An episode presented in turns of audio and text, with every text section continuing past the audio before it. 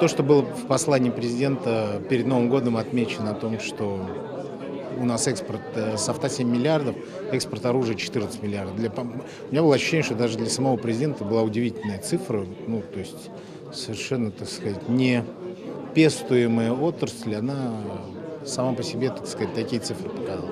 А дальше уже, то есть есть послание президента, дальше есть то, что дальше делает. Российский экспортный центр, который до этого в основном экспортом занимался каких-то материальных таких а, вещей, да, там, продукции и так далее, который обратил внимание на то, что и софт, собственно, IT-продукция наша требует, она достаточно востребованная. Дальше есть институт развития, который, мы эти, э, который над этим работали. Это и фонд развития интернет-инициатив, это Сколково, который дает очень много денег. Я Сколково вообще очень благодарен, потому что я вот приехал там с мобильного конгресса в Барселоне, Сколково организовала прям огромную русскую экспозицию, около 30 компаний они привезли, айтишных. Я пришел, еще какие-то большие люди пришли. Очень интересные компании, которые совершенно со своим каким-то особенным продуктом вот, отличались от всего того, что там демонстрировалось там, корейцами, японцами, американцами и другими. Значит, э, дальше есть министерство, которое регулятор. Мы очень долго бились над тем, чтобы было принято законодательство и поддержка российского экспорта через финансирование э, процентной сделки, процента по сделке экспортной. Э, мы сейчас работаем над тем, чтобы увеличить э, ну, все вопросы вот, бюрократически связанные с валютным контролем, увеличить сумму контракта до, до 100 тысяч долларов. И вот Василенко говорила, увеличить и срок, так сказать, подачи документов на валютный контроль до 60 дней, что от нас бизнес просил. У нас есть экспертный совет по IT, где тоже эти вопросы все обсуждаются. И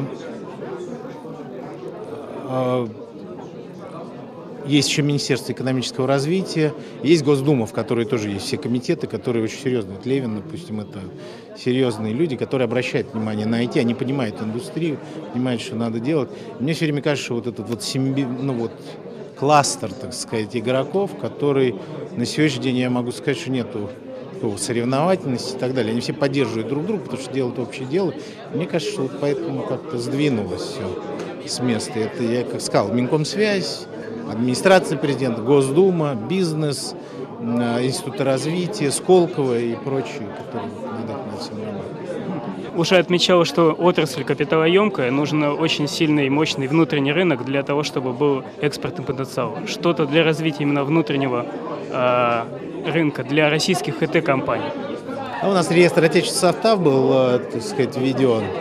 Потом есть положение о том, что при прочих равных ты не имеешь права покупать зарубежный софт, если есть аналог отечественного софта. Я считаю, это очень большое достижение. Думаю, что инерционно, так сказать, продолжает покупать э, зарубежный софт, но и на это жалуются отрасли, но я думаю, что раз закон принят, рано или поздно его все равно он начнет работать, да, так сказать, его начнут контролировать, его, так сказать, исполнение. Я думаю, что это рано или поздно будет сделано. Но при всем при этом я хочу сказать, что одного нашего рынка будет недостаточно. Это совершенно очевидно. есть вот две задачи. Это, мне кажется, что надо заниматься жестким протекционизмом наших компаний. Как бы. Русская компания, она имеет большие преференции в любом случае. А вторая вещь, это значит сделать агрессивную такую экспансионистскую политику по выводу наших компаний за рубеж. И я согласен с тем, что я интервью давал в Барселоне по поводу того, что новые рынки, они гораздо важнее. Нас ждут в Африке, в Латинской Америке, в Ближнем Востоке. Министерство что делать для этого? У нас ну, как-то, я не знаю, это так произошло, э, им, симпровизировали мы, мы э, несколько бизнес-миссий организовали, просто брали компании, 15-20 компаний русских, которые мы возили там, в Иран, было в Индию на встречу министров связи БРИКС, на Кубу и так далее, и там просто мы даже не знаем, каким э, количеством классных продуктов и сокровищами мы обладаем. Потому что вот э, мы можем, правда, предложить, и, и нас ждут самое интересное. Но у русских всегда как бы проблема с не с инженерной мыслью, а проблема с этим, даже не с организационной, а проблема, как это продать. Вот мы не умеем обернуть это так красиво, продать и так далее. По опыту знаешь, инженеров можно найти много хороших. Есть ли вообще вот эта синергия в странах БРИКС по созданию, упаковке и продаже продуктов? Думаю, что пока нет, никакой синергии нету.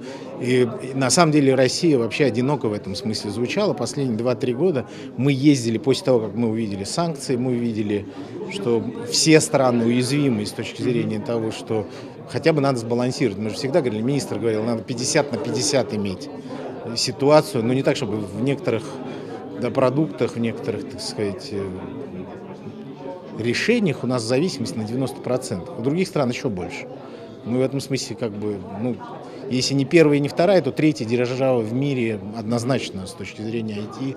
И это благодаря тому, что у нас там, ну вот, у нас математики, инженерная школа, физики и прочее. А, в БРИКСе пока это не было, хотя мы достаточно долго говорили о том, что надо бы делать совместно, нужны общие усилия, есть банк БРИКСовский и так далее. И мы можем ну, очень серьезные вещи делать, потому что каждый из стран э, ну, Индия сильна в офшорном программировании, Китай в элементной базе, у них там аппаратная так сказать, промышленность развита очень хорошо. У нас все хорошо с точки зрения так сказать, программистов, решений. Ну, бразильцы, допустим, это сильнейшая страна с точки зрения э, решений в, в open source. Очень много у них решений и так далее. И они тоже достаточно жестким, кстати, протекционизмом занимаются по отношению к своей индустрии. До того, пока вот это вот не случилось, э, ничего не происходило. Мне кажется, вот сейчас первый, кто об этом задумался, это индусы. После того, как Трамп сказал, что нам не нужны будут, ну, собственно, это уровень колледжа. Мы в колледже будем готовить программистов, это даст, рабочие места для, даже для тех э, людей, которые живут в ржавом поясе да, американском. И мы, собственно, своих обеспечим, потому что и по костам уже так получается, что выравнивается. Программист в Индии не стоит больше 200 или там, 400 долларов. Это же тоже такие достаточно серьезные суммы. Нет такой большой выгоды. По-моему, вот первые индусы задумались, китайцы задумались. И мы всем в этом смысле мы нужны, потому что, потому что у нас действительно серьезная школа очень. Прежде всего научная и образование. До сих пор, пока. Но вот это надо использовать. Еще чем мне Барселона понравилась, я вот последние пять лет мы все ездили, и какие-то все очень мантры читали, там, Big Data, Artificial Intellect, э, не знаю, там, open source, еще какие-то 5G и прочие вещи. Вот в этот раз в Барселоне было четко понятно, что вот они проговаривали, проговаривали большие игроки все это. Они сейчас уже договорились, и они четко понимают. И к этому времени они уже сделали и трайлы, угу. есть маленькие и так далее. Вот сейчас вот индустрия вся готова, и IT, и КТ в целом, потому что сейчас нет разницы между телекоммуникациями и IT. Они готовы к тому, чтобы выстрелить. И вот мы тоже находимся вот в такой пере... не, точке бифуркации, когда мы можем, ну вот все предыдущие достижения у всех обнулились. Ты можешь сейчас с нуля сделать все. И у нас для этого вот, у России, как у страны, действительно уникальные в этом смысле предпосылки. Лучше, чем во многих странах других, которых мы считаем конкурентами. Кроме, наверное, Америки, потому что Америка, она действительно... Российские технологии вот именно на острие угла. О чем Помимо искусственного интеллекта, я говорю, это все мантры, которые читали, но ну, просто за ними никто не видели, да, интернет вещей там и так далее. А сейчас это все вот все понятно, что делать и куда идти, как там, роботизация, Понятно. Сейчас всем понятно, что надо делать как надо. Надо будет там, на глобальном уровне принять какие-то там решения на Всемирной конференции по радиосвязи, какие частоты отдать на 5G, какие стандарты и прочее принять, но куда это все применять, все понятно. А если говорить о БРИКС как о странах для экспорта российского, они ведь тоже защищают свои собственные рынки внутренние? У нас есть продукты, которые мы можем... Ну, во-первых, конечно, это очень сложные. Особенно Китай, например. Особенно Индия, например.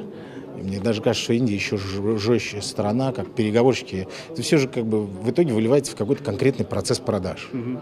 Да, ты пришел, ты говоришь, у меня есть продукт, у вас есть там Tata Consulting какая-нибудь или э, Бхарти, я не знаю, Reliance компании там крупнее, которые могут мой там продукт купить в OSS, BSS или в ERP или еще что-то. Продать очень сложно. Они тяжелые переговорщики, они требуют больших скидок. Это не процесс э, европейский, да, там ты уходишь, потом приходишь, потом ты им даешь скидку, а потом они говорят, что нет, мы не можем дать, у нас все очень плохо и так далее, и так далее. Но это, этому надо обучаться, и это те рынки, на которых нас ждут. Очень, ну, в Америке или в Западной Европе все происходит э, По-европейски. по-европейски. Да, ты приходишь, ты заключил контракт, у тебя есть продукт там, и так далее. Здесь очень сложные, так сказать, схемы продаж. Это гораздо важнее, чем, а, чем продукт. Какие-то вот э, там персональные отношения очень большое, личное отношение большое имеет. Ну, такая эмпатия какая-то, да, симпатия к друг другу и так далее. Я, например, э, я же после Эриксона Huawei пришел там в Nokia, для меня это был ну, это мне пришлось как бы перестраиваться под новые отношения, там, новые понимания. Но если ты это уже сделал, то я думаю, что надежнее партнеров не бывает на самом деле. Ты будешь работать и будешь работать. Есть на эти рынки надо прийти один раз, а потом уже тебя будут там встречать. Все. То же самое касается Ирана, там, я думаю, что и Пакистан. Это вот страны, в которые надо, Малайзия, Филиппины, Индонезия. И там достаточно денег для того, чтобы решение принять. Потому что они для себя, все эти страны, Африка и так далее, они IT рассматривают как панацею. Вот, там, особенно африканские страны, ну, которые ну, вот Ну, на очень низком уровне развития находятся. инфраструктуры нет, базовых Да. Мы там вот с министром едем, бывший генеральный секретарь МСЭ, Международного союза электросвязи, он сделал такую большую ассоциацию, которая называется Smart Africa. Она будет ее там, конференция, заседание, большое собрание будет в Руанде там в, середине мая. Это 11 стран африканских, чем Уганда, Мали, Чад и так далее. Ну, все беднейшие страны, да, как бы. Но выясняется, что у них и деньги есть, и инвестиции есть, им нужны решения, они действительно нас ждут. Вот как бы. Мы как министерство готовы вот, ну, всех в этом смысле представлять, помогать. Не только мы, мэр, все торгпредства готовы, открыты к тому, чтобы находить партнеров, контакты и так далее. Это очень важно иногда, потому что там наши торгпреды или дипломаты, они по 10 лет сидят в каждой стране, у них есть личные, там, доверительные отношения и так далее, и так далее. Это все вот надо использовать. Фидбэк от бизнеса какой-то получаете, они-то готовы туда идти? Конечно, у нас периодически есть э, встречи. Ну, для этого им нужны, вот как они говорят, это, это тоже же инвестиции, да, там, я не знаю, на конференцию съездить, стенд поставить, это тоже для маленьких компаний, там, вот, я думаю, что Русинформэкспорт как-то будет помогать, РЭЦ. Есть есть много уже очень институтов и ок- окон, в которые можно прийти с своими проблемами. И бизнес должен научиться. Причем я даже там больше беспокоюсь не за московские компании, они здесь, э, в комьюнити, они постоянно как бы общаются, не знаю, там, мы встречаемся на советах, на конференциях, вот на таких бранчах там, и так далее. Я больше переживаю, есть очень много крутых компаний в Новосибе, в Ек- в Екатеринбурге, в Томске, в Брянске. Любые города возьмите, есть очень серьезные компании, которые, в которых есть вот ядро продукта, который можно просто вот как э, чтобы оно выстрелило и стало там большим. Вот это, вот это тоже, кстати сказать, большая Спасибо. ну, задача.